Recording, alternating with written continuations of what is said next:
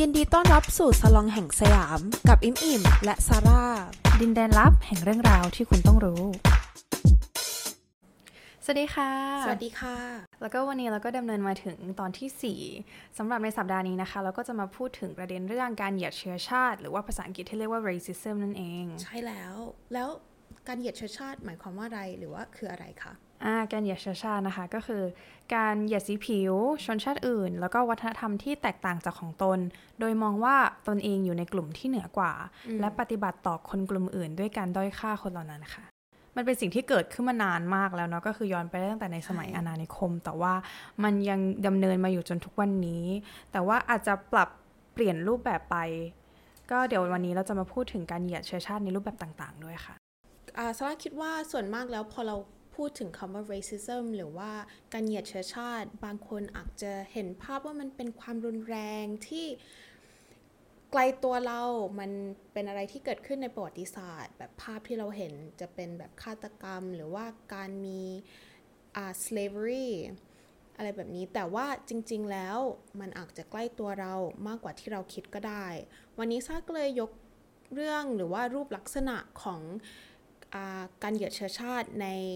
ในสมัยนี้ว่ามันเป็นยังไง ก็คือต้องมาอธิบายก่อนว่า การเหยียดเชื้อชาติอะมันเป็นอะไรที่เกิดขึ้นมานานแล้ว นานจนมันมีค่านิยมและก็บรรทัดฐานที่สร้างหรือว่าเกิดออกมาจากการเหยียดเชื้อชาติ พอมีค่านิยมพวกนี้ พอมีบรรทัดฐานพวกนี้ มันกลายเป็นว่าชีวิตประจำวันของเราที่เราที่เราพูดคุยหรือว่าเราปฏิบัติอยู่ทุกวันนี้ มันก็มีบางสิ่งบางอย่างที่เราทำอยู่ในนั้น ที่อาจจะเกิดการเหยียดเชื้อชาติได้ เราถึงจะเข้ามาเรื่องลักษณะของ microaggression ซึ่งเป็นลักษณะหนึ่งของ racism microaggression keyword ในคำนี้ต้องบอกเลยหลักๆ ก็คือคำว่า micro micro หมายความว่าเล็กออันเล็กแล้วก็ aggression หมายความว่าความรุนแรง ก็คือตีได้ก็คือเป็น ไม่ใช่ความรุนแรงแบบการตีการต่อย แต่ว่าเป็นอะไรคำพูดเล็ก ๆ ปฏิบัติการเล็ก ๆ ที่อาจทำให้คนรู้สึกไม่ดี ก็เราเข้ามาดูก่อนคำนี้ microaggression มันถูกใช้ตั้งแต่ปี 1970 โดยศาสตราจารย์มหาวิทยาลัยฮาร์วาร์ดชื่อ Chester M. Pierce เขาใช้คำนี้อธิบายการถากถางและการเพิกเฉยของชาวอเมริกันต่อคนผิวสี ต่อจากนั้นก็มีนักจิตวิทยาชื่อ Derald Wing Sue เขาได้ขยายคำนี้ มาเป็น 3 ลักษณะ หรือว่าหัวข้อย่อย ว่าใน microaggression นี้แล้ว การปฏิบัติการเล็กๆ แบบนี้มันมีประเภทไหนบ้างอ,าอันแรกเลยที่เราจะมาดูก็คือคำว่า micro assault คำนี้หมายความว่าความเห็นที่เจาะจงว่าต้องการเหยียดอย่างจงใจ อย่างเช่นล้อวัฒนธรรมของคนอื่น หรือว่าเห็นว่าการกระทำของเขามันตลกอ่าเราก็อาจจะเจอในรายการหลายรายการที่พอคนไทยหรือว่าคนต่างชาติไปไปแสดงที่อเมริกา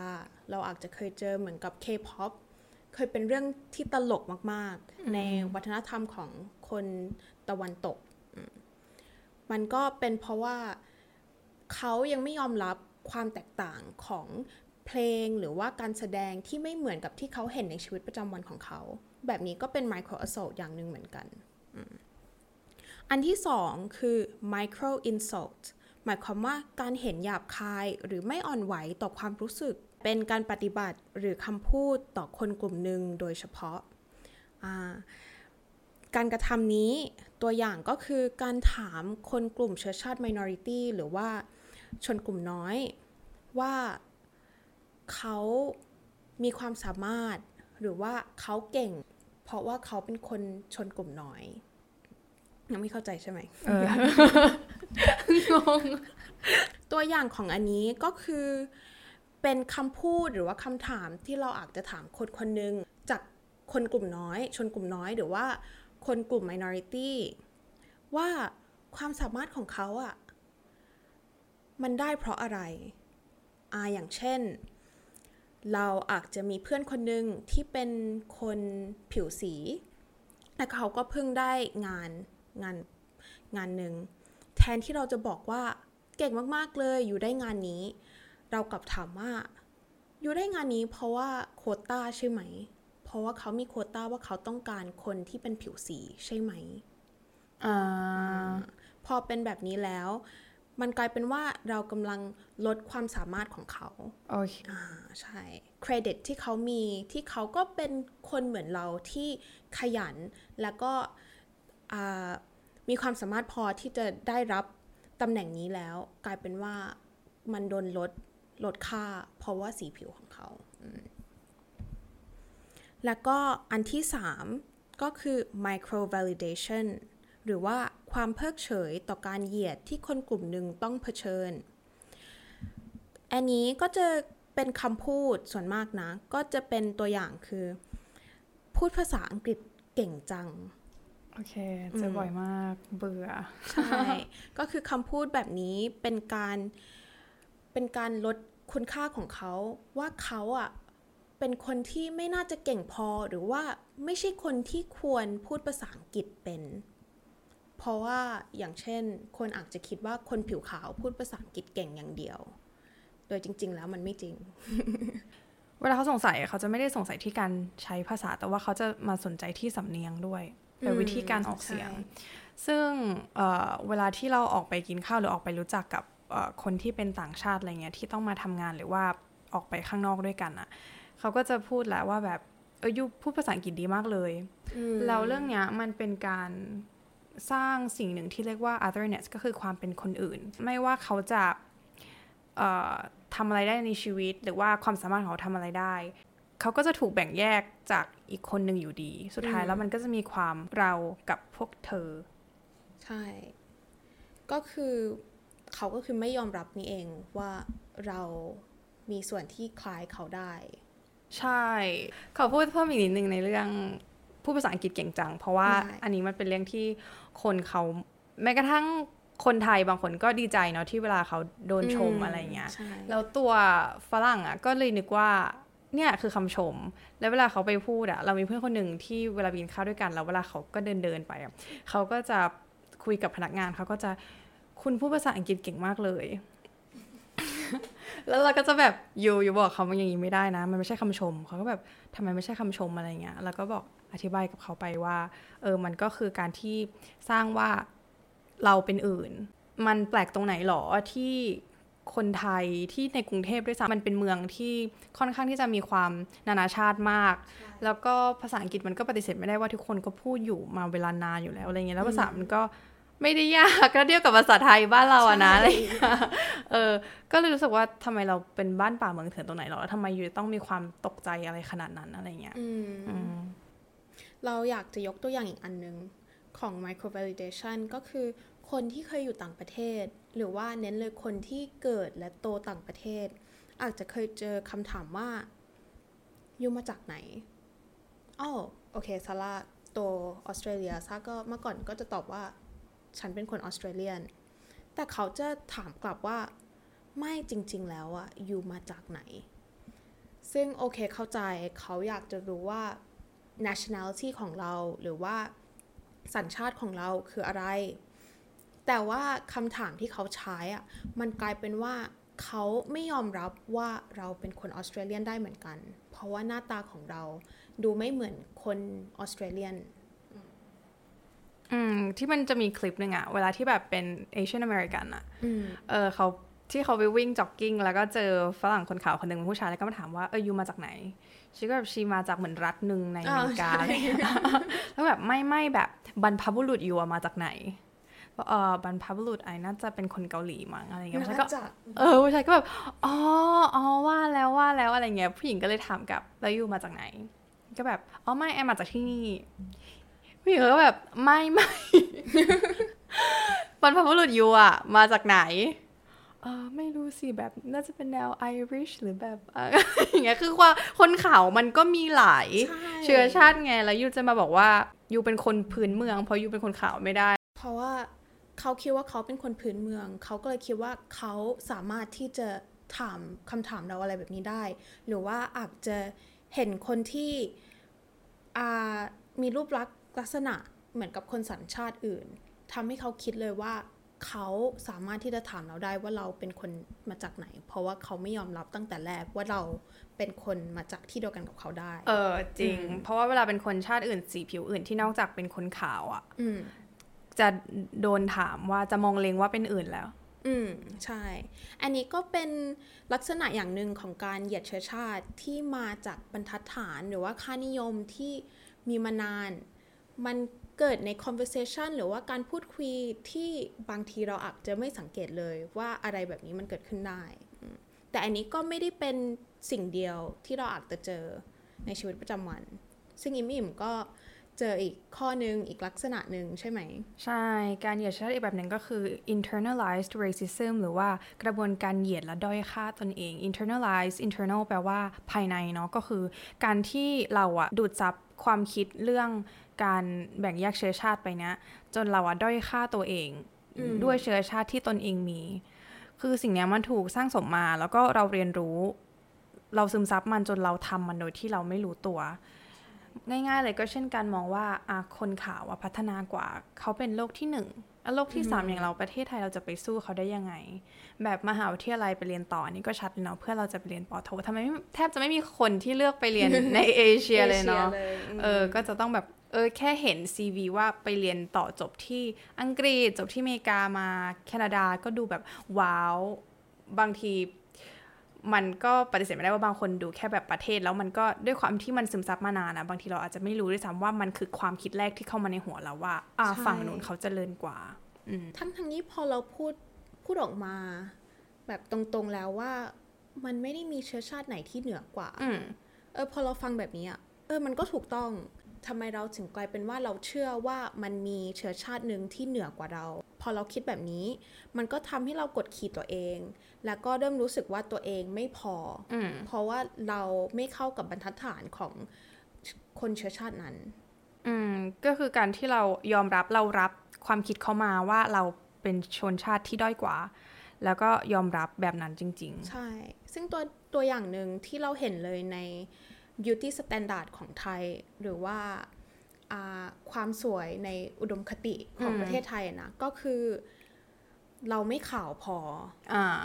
เราจมูกไม่โด่งพอเออ หรือว่า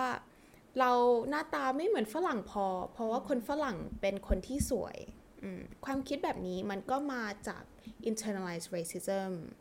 การกดขี่ตัวเอง เพราะเราคิดว่าเชื้อชาติอื่นดีกว่า ชอบเรื่องนี้มากจริง เห็นไหมว่ามันเข้าไปอยู่ในทุกๆอนูอืมของมุมของชีวิตเราเลย เรื่องความงามก็จริงแบบที่ซาร่าพูดคือ เราถ้าเราลองสังเกตดูดีๆอะเวลาที่เราบอกว่า a beauty standard เนาะเอ้ยคนนี้สวยอะแล้วก็ลองไปดูหน้าเฮ้ยเขามีโครงสร้างหน้าที่เหมือนกับคนขาวก็คือพอจมูกใหญ่อะคนจะไม่ชอบเพื่อหลายคนก็คือไปทำศัลยกรรมให้จมูกมันเล็กลง แล้วก็หลายคนนะรู้สึกไม่มั่นใจในจมูกกว้างของตัวเอง จมูกที่บางคนอาจจะจมูกใหญ่หน่อยอะไรเงี้ยเขาก็ไม่มั่นใจเพราะว่าแบบเนี้ยมันไม่สวยใช่แล้วทีนี้เราไปเจอโพสต์หนึ่ง เขาเขียนว่า จมูกคุณใหญ่ หรือแค่จมูกคุณไม่ตรงตามมาตรฐานความงามของตะวันตก โอ้เออส่งมาให้ด้วยได้ไหม ได้สังเกตได้ในวงการนางงามอย่างเงี้ยยังเห็นเลยว่า ลูกครึ่งที่เป็นลูกครึ่งคนขาวลูกครึ่งฝรั่งอะ ก็คือจะ ค่อนข้างที่จะมีสัดส่วนที่เยอะอะในการที่เข้ารอบเข้าไปได้ แล้วก็ make it to the top เนาะขึ้นไปตัวต้นๆ แล้วก็ได้ส่งออกไปอืมอีกตัวอย่างหนึ่งที่เราเจอเรื่องนี้ก็คือในทวิตเตอร์เราจำได้แบบสองสามปีที่แล้วมันเคยมีแอคหนึ่งที่เขาพูดเรื่องประสบการณ์ของเขาตอนที่เขาไปแลกเปลี่ยนที่ US และเขาก็แนะนำคนที่กำลังจะไปแลกเปลี่ยน ถ้า ไม่อยากโดนล้อ หรือว่าไม่อยากโดนเหยียดเชื้อชาติ ให้ล้อตัวเองไว้ก่อนเลย เออเคยเห็นเทรดนี้ งง ใช่ให้เหยียดตัวเองก่อนเลย เพราะว่าเมื่อเราเห็น เมื่อเราเหยียดตัวเองแล้วอะนะมันจะทำให้เพื่อนของเราในกลุ่มที่ US เขาจะยอมรับเรามากขึ้น แล้วก็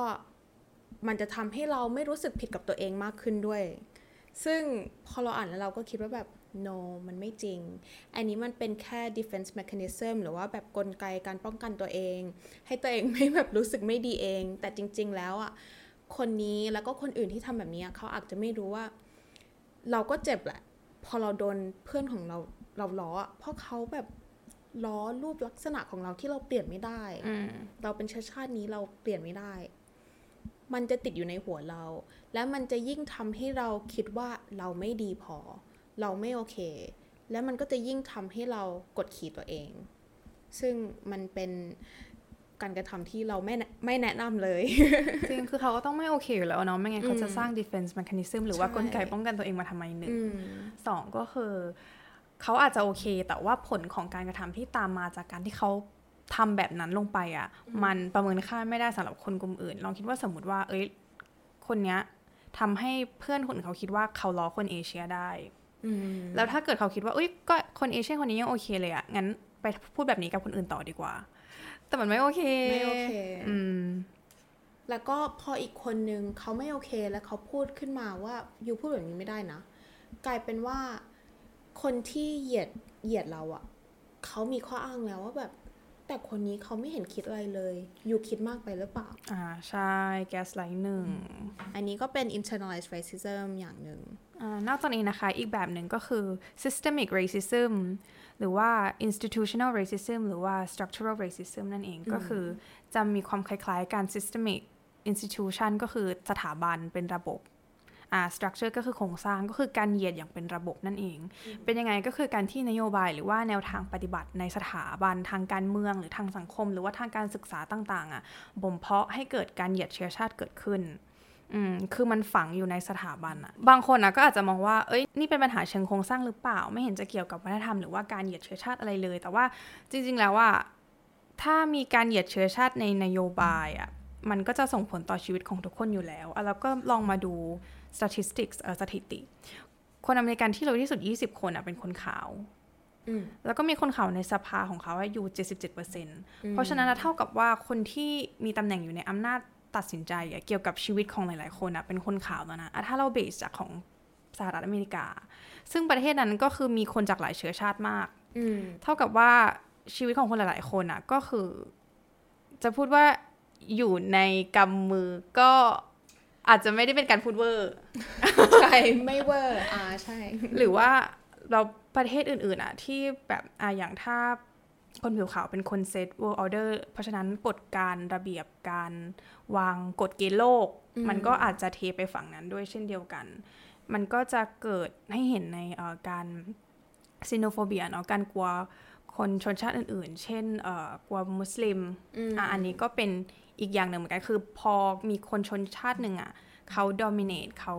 มาคุมเกมอืมแต่ว่าการกระทำต่อมาของสถาบันนะมันก็เป็นการทำให้พฤติกรรมเหล่านี้คงอยู่เหมือนกันก็คือเป็นการที่ทำให้การเหยียดเชื้อชาติมันถูกทำได้ง่ายขึ้น ถูกทำได้อย่างถูกต้องมากขึ้น และถูกทำอย่างเป็นระบบ มันก็เลยเป็นวงจรอุบาทกันอยู่อย่างเงี้ยเนาะเช่นแบบเวลาสมัครงานอะตอนนั้นเราเรียน introduction to law วิชากฎหมายแบบเริ่มต้น baby เออเขาบอกว่า เวลาสมัครงานอะเขาก็คือเดี๋ยวเนี้ยเขาจะมี policy นโยบายว่าไม่ให้ใส่รูปเข้าไป เพราะว่ามันก็อาจจะส่งผลต่ออคติของกรรมการอืมไม่ว่าเขาจะรู้หรือไม่รู้แต่ว่าก็คือแบบทำอย่างนั้นเพื่อป้องกันไว้ก่อนอะแล้วก็มีอย่างหนึ่งก็คือคนผิวสีในอเมริกาเยอะมากที่เขาว่าตั้งชื่อลูกให้เหมือนคนขาว เพราะว่ามันมีความเป็นไปได้มากกว่าที่จะได้เข้าเรียนในมหาวิทยาลัย หรือที่ทำงานที่เขาใฝ่ฝันโหมันอยู่ในทุกช่องทางของเขาจริง ๆ เลย ใช่ แล้วมันก็พอมันเข้ามาเป็นระบบอันเนี้ยซึ่งอันเนี้ยเราว่ามันเป็นรูปแบบที่น่ากลัวที่สุดแล้วเอ่อเพราะว่าการที่พอทุกอย่างมันเป็นระบบอะมันกลายเป็นว่ามันทำให้พฤติกรรมเหล่านี้มันกลายเป็นสิ่งที่ถูกต้อง แล้วก็ทำได้กลายเป็นแบบ default อะหมดแบบตั้งไว้แล้วเป็นแบบนี้แหละ โทษใครไม่ได้ก็ระบบมันเป็นแบบนี้อะไรประมาณเนี้ยซึ่งการเหยียดผิวเนี่ย มันไม่ใช่ทำให้เกิดแค่ความไม่สบายใจและความเสียใจชอกช้ำใจอย่างเดียวนะคะ แต่ว่ามันนำไปสู่อาชญากรรมด้วย ก็คืออาชญากรรมที่มาจากความเกลียดชัง หรือว่าที่เราเรียกว่า hate crime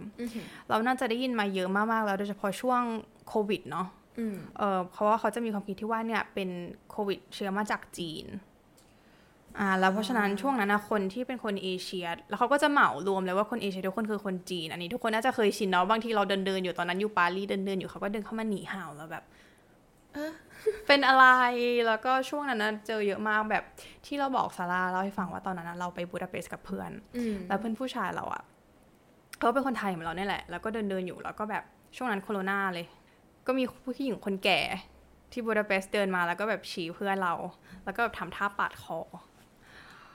เออมันเป็นการข่มขู่อย่างหนึ่งอะนะเอาจริง ๆ แล้วมันก็มีหลายอย่างเลยที่แบบเราเคยได้เห็นข่าวเหมือนกันเนาะที่เขาแบบพาคนเอเชียนตกรางรถไฟอะไรอย่างเงี้ยช่วงนั้น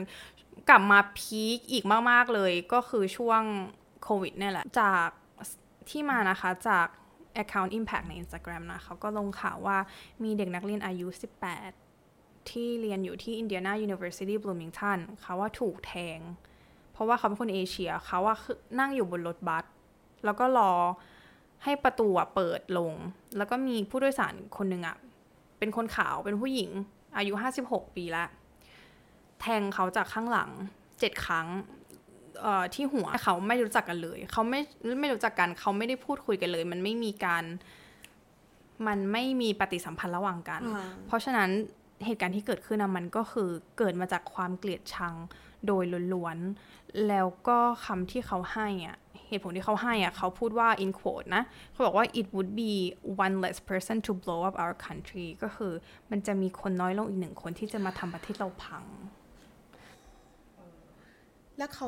เขาได้โดนลงโทษไหม เท่าที่เห็นอะก็คือเป็น mugshotเจแกโดน mugshot แต่ว่าก็คือด้วยความที่เรื่องเนี้ยมันเป็นหนึ่งในหลาย ๆ เรื่องไงอืมมันก็เริ่มที่จะหายไปแล้วก็ไม่รู้ว่าเออเขาโดนดำเนินคดียังไงต่ออมันไม่ได้มี ไม่ได้มีใครมา up ต่อ เพราะว่ามันก็มีเยอะมากๆด้วยแหละ มันก็น่าเศร้าในเรื่องนี้อืมประเด็นหนึ่งที่เราอยากยกขึ้นมาก็คือ เรื่องแบบนี้มันเป็นเรื่องที่ไม่ดี แต่ว่า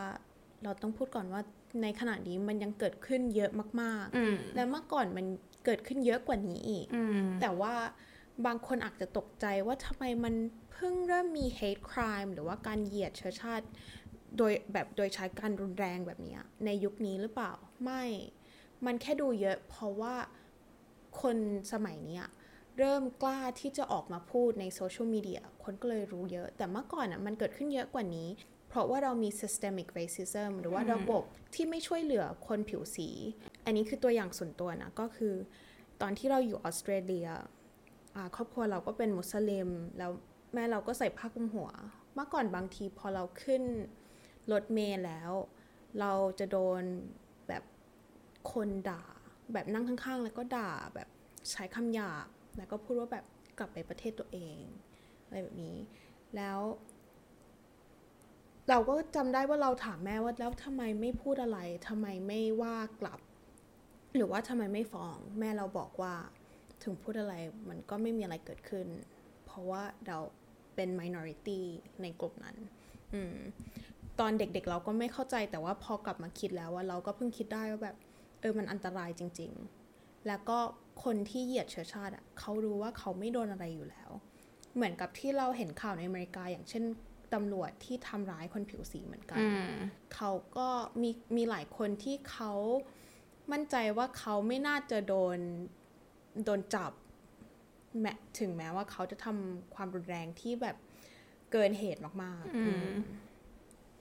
ก็อย่างจอร์จฟลอยด์อะอืมตำรวจที่ฆ่าเขาว่าตอนแรกไม่ได้โดนชาร์จด้วย first degree murder ด้วยซ้ำอะต้องให้คนออกมา เรียกร้องร้องเรียนก่อนอะมันถึงเออมีโทษที่หนักขึ้นหนักขึ้นเอาแล้วทำไมมันถึงแบบไม่เป็นอย่างนั้นตั้งแต่ตอนแรก แต่มันก็ไม่ใช่แค่คนขาวเขาเหยียด อย่างเดียวนะเอิ่มคือเอาถ้ามาย้อนย้อนกลับมาคนไทยเราก็ไม่ได้บริสุทธิ์เอาไว้คือก็ไม่ได้บริสุทธิ์คนไทยเราก็ไม่ได้บริสุทธิ์ซะทีเดียว ใช่ คือก็จะเห็นได้จากคำคำหยาบคำด่าอะคำด่าในภาษาไทยที่เป็นการใช้เชื้อชาติอื่นอะมาเป็นคำว่า อืมอะเช่น ลาว คนนี้แต่งตัวลาวเห็นปะเราก็เลยรู้เลยว่า โอเค ก็พูดแล้วก็เข้าใจว่าหมายความว่าอะไรแต่ว่าการที่เลือกใช้เชื้อชาติมาเป็นอย่างเงี้ยอืมมันไม่ได้หรือว่าเห็นคนนึงคนนี้หน้าตาแบบนี้ บางทีเพื่อนเราก็เดินมานะแล้วก็บอกว่า คนนี้หน้าลาบ เออมันก็คือความหมายมันมีแล้วมันเป็นความหมายที่ไม่ดีไงใช่อย่างเช่น ถ้าเราพูดว่าแบบคนนี้อะน่าจะเป็นพม่ามั้งมันก็มีคอนโนดเลย มันมีความหมายลบแล้วอืมเพราะว่าเราลองคิดดูว่าแบบ แล้วมันหมายความว่า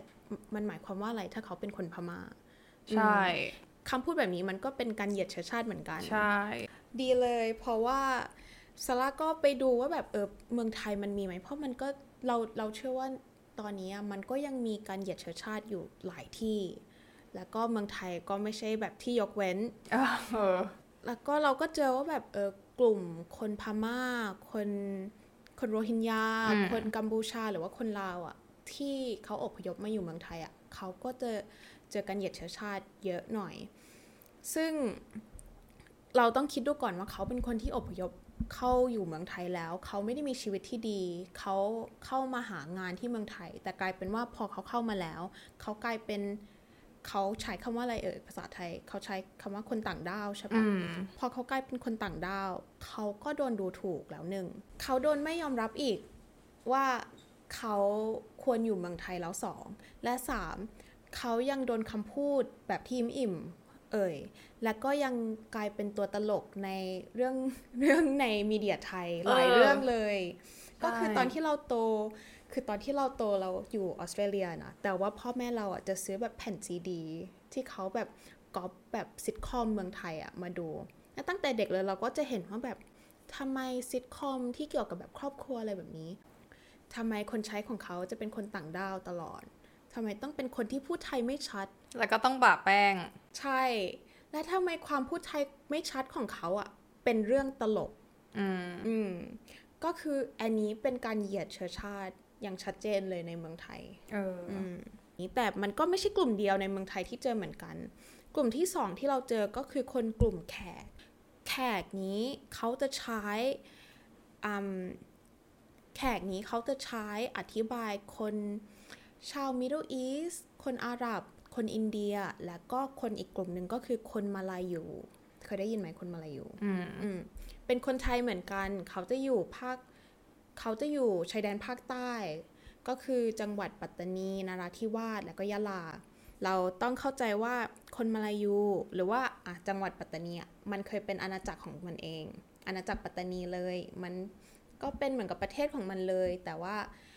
อ่ามันก็ประวัติศาสตร์ของเรา มันก็มีการมีการสู้รบ แล้วก็เมืองไทยก็ได้แผ่นดินนั้นไป ก็ปัตตานีก็กลายเป็นจังหวัดหนึ่งในเมืองไทย แต่ว่าคนในนั้นเขาก็ยังใช้ชีวิตมีวัฒนธรรมของตัวเองเหมือนเดิม ถ้าไปสามจังหวัดนี้ ก็จะเจอเลยว่ามันมี ความแตกต่าง แล้วก็มันน่าสนใจด้วยมันน่าเที่ยวมาก เริ่มโปรโมทขายอะขายขายแล้วขายแล้วจังหวัดตัวเอง แต่ว่าความแตกต่างของเขาในจุดนี้ มันทำให้มีปัญหาเหมือนกัน แต่ว่าต้องบอกก่อนเลยว่าพอมีความแตกต่างนี้ คนมาลายูเขามีปัญหาเรื่องที่เขาเข้ากับบรรทัดฐานของความเป็นไทยไม่ได้เพ ราะว่าหนึ่งเขาไม่ได้นับสืนับถือศาสนาที่เป็นศาสนาหลักของเมืองไทยแล้ว ศาสนาพุทธสองเพราะวัฒนธรรมของเขามันแตกต่างกัน มันก็จะมีบางข้อที่เขาทำตามคนไทยไม่ได้ อย่างเช่น ตอนที่ลอเก้าสวรรคต ทุกคนก็ต้องใส่อ่าสีดำสีดำเพื่อไว้อะไร แต่ว่าคนมุสลิมเขาใส่ไม่ได้ เพราะว่ามันผิดหลักศาสนา แต่ว่าความเป็นคนไทย และยิ่งถ้าเราทำงานเป็นข้าราชการ มันก็มีกฎที่เราต้องใส่สีดำแล้วคนที่เป็นคนมุสลิมหรือคนมาลายูเขาต้องทำยังไงอืมอาพอเขาเจอแบบนี้เขาก็อยู่ในจุดที่เป็นดิเลมม่าอยู่ในสถานการณ์ที่กลืนไม่เข้าคายไม่ออก ใช่ เขาต้องทำยังไง เพราะว่าทุกคำตอบของเขา ถ้าเขาเลือกที่จะทำตามวัฒนธรรมไทย เขาก็ผิดในในหลัก ศาสนาของเขา แต่ถ้าเขาทำตามศาสนาของเขาเขาก็ผิดในความเป็นไทยอืมก็เออปัญหานี้เขาก็หาหาตรงกลางได้แล้วนะก็คือเขาก็พยายามแหละอะไรแบบนี้ แต่ว่าเราตอนที่เราเห็นตอนที่เราอยู่มัธยมอะ่ะมันเป็นเรื่องที่เป็นประเด็นใหญ่เหมือนกัน เราก็คิดว่ามันเป็นเรื่องน่าสนใจว่าทำไมคนต้องประสบปัญหาแบบนี้ เพราะว่าเชื้อชาติตัวเองที่แตกต่างกับบรรทัดฐานของประเทศนั้น แล้วก็พอพูดถึงเรื่องการเหยียดเชื้อชาติเนาะบางทีคำที่แปลไทยที่มาพร้อมมาด้วยกันนะก็จะแปลแปลว่าการเหยียดผิวอืมอ่าก็เลยอาจจะสร้างความมึนงงเล็กน้อยอ่าเพราะว่ามันมีความแตกต่างเพียงนิดเดียวก็คือการเหยียดเชื้อชาติคือ racism เนาะแต่ว่าการเหยียดสีผิวอะมันคือ colorism แต่ว่ามันก็เป็นกิ่งก้านหนึ่งที่ออกมาจากการเหยียดเชื้อชาตินี่แหละ มันมาด้วยกันแหละ อืมมันก็เป็นผลพวงมาด้วยกันแต่ว่าเอ่อความการเหยียดผิวหรือ colorism เนี่ยมันจะมีอะไรที่เจาะเฉพาะเจาะจงลงมานิดนึงก็คือ การที่คนในเชื้อชาติเดียวกัน เหยียดชนกลุ่มหนึ่งเพราะว่าสีผิวของเขา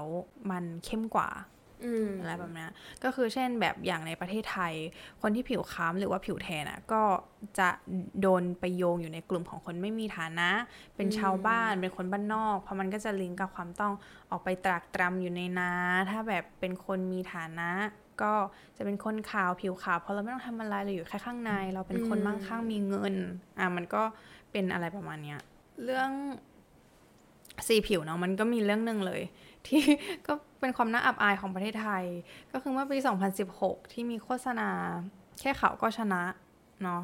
สโลแกนเขาของ Snow White Gluta ก็ดังกระชอนไปทั่วเลยว่าเขาก็ชี้แล้วว่าเราอะเป็นคนประเทศไทยเหยียดสีผิว เหยียดเชื้อชาติอะไรเงี้ย เออแต่ว่าคือมันก็จะมีความ เป็นการเหยียดสีผิวตรงที่เหมือนก็อย่างบ้านเรานิยมผิวขาวอะ่ะอืมอืมก็จะมองว่านี่คือผิวแบบที่สวยขาวเท่ากับสวยอะเขาก็เลยมองเขาก็เลยคิดสโลแกนออกมาอย่างนี้อะไรประมาณเนี้ย แล้วอะมันก็มีอีกโฆษณาหนึ่งก็คือโฆษณาของดันกินโดนัทตอนนั้นก็คือแปะไปทั่ว BTS เลยนะ ก็เป็นโฆษณาเป็นโดนัทชาร์โคโดนัทลดถ่าน แล้วก็เป็นรูปนางแบบก็คือทา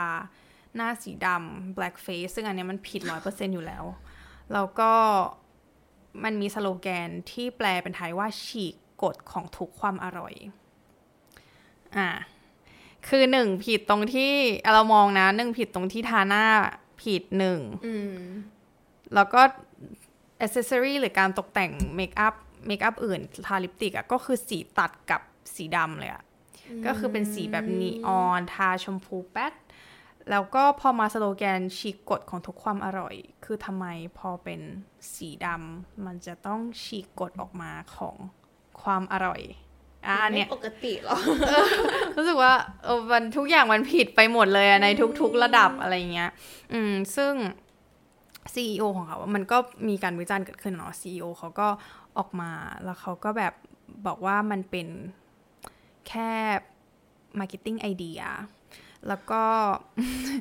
แล้วก็เขาไม่เข้าใจว่าแบบ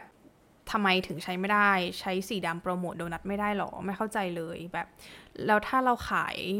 โปรดักต์สีขาวแล้วเราทาหน้าสีขาวอะ่ะ มันจะถูกว่าว่าเป็นการเหยียดเชื้อชาติไหม มันก็เลยสามารถโยงไปถึงความเชื่อผิดอืมๆเกี่ยวกับการเหยียดเชื้อชาติแบบย้อนกลับ หรือว่า reverse racism อืม เขาแอบ miss the point นิดนึงนะแบบเขาไม่เข้าใจว่าการกระทำของเขามันเหยียดยังไง ซึ่งเป็นปัญหาหลักเลย เพราะว่าพอเราไม่พูดถึงพูดถึงประเด็นนี้แล้วว่าการเหยียดเชื้อชาติมันมีเป็นยังไงบ้างอะ่ะคนไม่รู้ คนก็จะคิดว่าที่เขาทำอะมันไม่ผิด หรือว่ามันไม่แปลกไป เพราะว่าทุกคนก็ไม่คิดว่ามันผิดเหมือนกัน เพราะทุกคนก็ไม่รู้อืมซึ่งมันก็กลายเป็นประเด็นที่เราควรพูดถึงมากกว่านี้ คนควรรู้มากกว่านี้อืมอืมอีกอย่างหนึ่งก็คือเวลาที่ใครโดนปฏิบัติอย่างไม่ถูกต้องเขาก็จะพูพูดออกมา แต่ว่าก็อาจจะโดนถูกว่าว่าคิดมากไปหรือเปล่า ซึ่งอันนี้มันเป็นประโยคที่เกิดบ่อยมากว่า คิดมากไปมันไม่ได้เกี่ยวอะไรกับการเหยียดเชื้อชาติเลย แต่ว่าคนพวกเนี้ยก็ miss the point เหมือนกันเขาก็มองข้ามประเด็นไปว่า เออแต่ว่าการที่คนคนนั้นรู้สึกอะ่ะ มันก็เพียงพอแล้วอืมนั่นคือจุดที่มันควรจะหยุดสรุปอยู่แค่นั้นแล้ว ไม่ใช่มาแบบแกสไลต์ต่ออีกว่า คุณคิดมาก ไม่จริง ๆ แล้วตรงนี้มันมีอยู่ อืม และนี่ก็คือเรื่องราวของซาลงในวันนี้ค่ะ ใช่ค่ะ หวังว่าทุกคนจะได้ข้อมูลแล้วก็มุมมองใหม่ ๆ กลับไปนะคะสำหรับใครที่คุ้นเคยอยู่เรื่องนี้อยู่แล้ว หรือว่าอยากที่จะเข้ามาพูดคุยกับพวกเรามากขึ้นในประเด็นนี้ ก็สามารถเข้ามาแสดงความคิดเห็นกับพวกเราได้เลยค่ะ ในทุกช่องทางซาลงแห่งสยามค่ะ หรือว่าถ้ามีประเด็นไหนที่อยากจะให้เราเอ่ย หรือว่ามาพูดคุยกันก็คอมเมนต์ ใน YouTube หรือว่าพอดแคสต์เราได้เลย แล้วก็อย่าลืมไปกดไลค์กด subscribe และกดแชร์ EP ของเราด้วยนะคะ แล้วก็สำหรับใครที่ฟังอยู่ใน Spotify อย่าลืมไปเรทเรา 100%ด้วยนะคะ มันจะได้แบบดันดันๆเราขึ้นมาให้เห็นมากขึ้นให้คนเข้ามาได้ ได้ยินประเด็นเหล่านี้มากขึ้นเนาะ แล้วก็เป็นกำลังใจให้พวกเราด้วยค่ะ ค่ะ และมาพบกันใหม่กับอิมอิมและซาร่าในครั้งหน้ากับเรื่องราวใหม่ที่ Salon of สยามค่ะ สวัสดีค่ะ สวัสดีค่ะ